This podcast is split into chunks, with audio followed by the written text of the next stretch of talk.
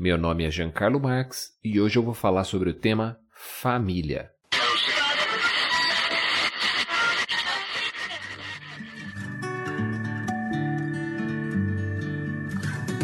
Você está ouvindo da Crentaços Produções Subversivas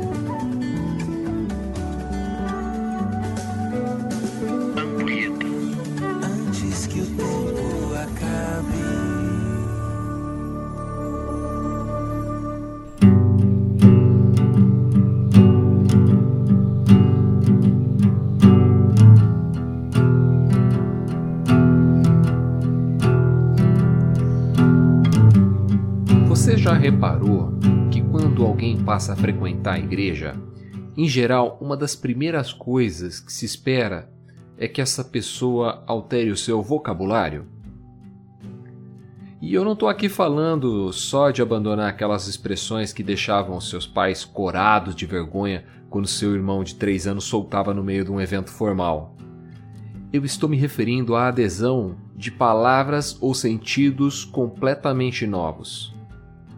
Por exemplo, um singelo oi é logo substituído pelo a paz do Senhor. E expressões de espanto, e essas são bem difíceis de abandonar, devem ceder lugar ao misericórdia.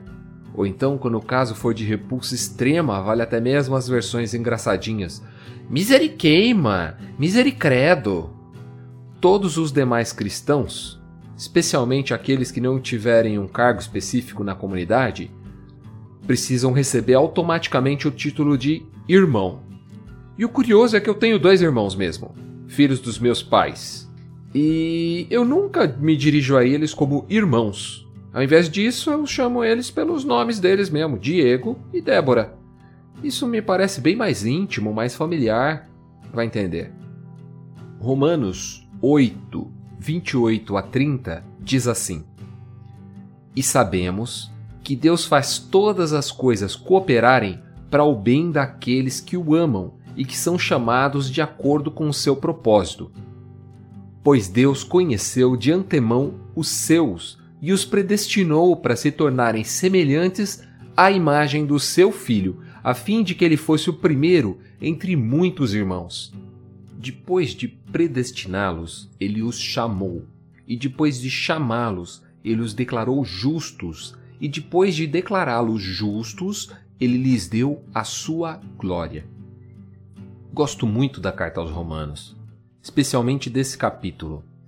Ele sinaliza que Deus tem um plano que veio antes de que tudo existisse.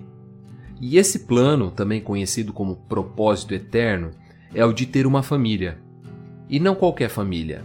O texto fala de uma família formada por filhos semelhantes ao primeiro filho, Jesus. E para completar, diz que é uma família grande, de muitos irmãos.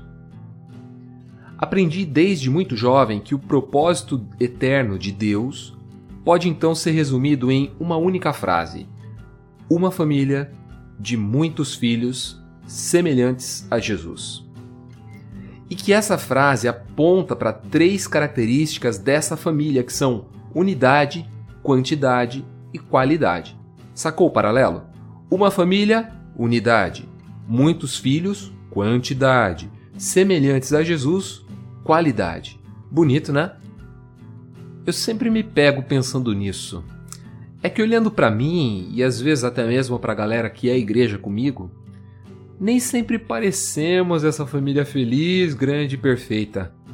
Frequentemente discordamos, nos isolamos e tomamos algumas atitudes que não se parecem muito com as de Jesus. Daí eu olho para a última frase do verso 30 e me sinto aliviado. Nessa frase, o autor da carta diz que Deus escolheu, chamou e justificou todos esses muitos irmãos. E que depois disso tudo, ele deu a eles a sua glória. É tipo um presente mesmo. Se a gente voltar uns capítulos atrás, em Romanos 3, 23 e 24, Paulo detalhou melhor esse processo. Diz assim: Pois todos pecaram e não alcançam o padrão da glória de Deus, mas Ele, em Sua graça, nos declara justos por meio de Cristo Jesus, que nos resgatou do castigo por nossos pecados. Isso quer dizer que todos pecaram e não tem como fazer parte dessa família. Mas Deus, por meio de Cristo, justificou a todos nós para ingressarmos nessa grande família. Ele é quem me tornou digno de ingressar nessa família feliz, grande e perfeita. E para completar, ele me deu a sua glória, aquela mesma glória que o meu pecado me impediu de alcançar. É isso ele me deu. Então assim, você pode me chamar de irmão, de Max ou só de Jean mesmo. O importante é que Deus nos faz uma só família em Cristo. Um forte abraço e até o próximo Ampulheta.